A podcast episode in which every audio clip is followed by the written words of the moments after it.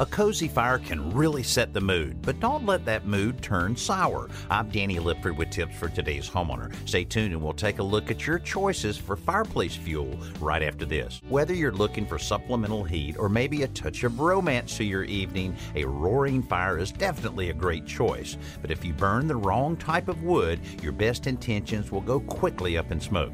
When choosing wood for a fireplace, the key word is seasoned. This means, in the most basic sense, that you don't want firewood from a tree that was just cut down because there's still too much moisture in the logs. Soft wood reaches good seasoning in six to twelve months, while hardwood takes a little bit longer. Lumber scraps are often used too, but don't ever burn lumber that's been pressure treated because it can release volatile chemicals into the room. Finally, always make sure to open the damper before lighting any fire to keep the smoke outside where it belongs. I'm Danny Lipford with tips for today's homeowner.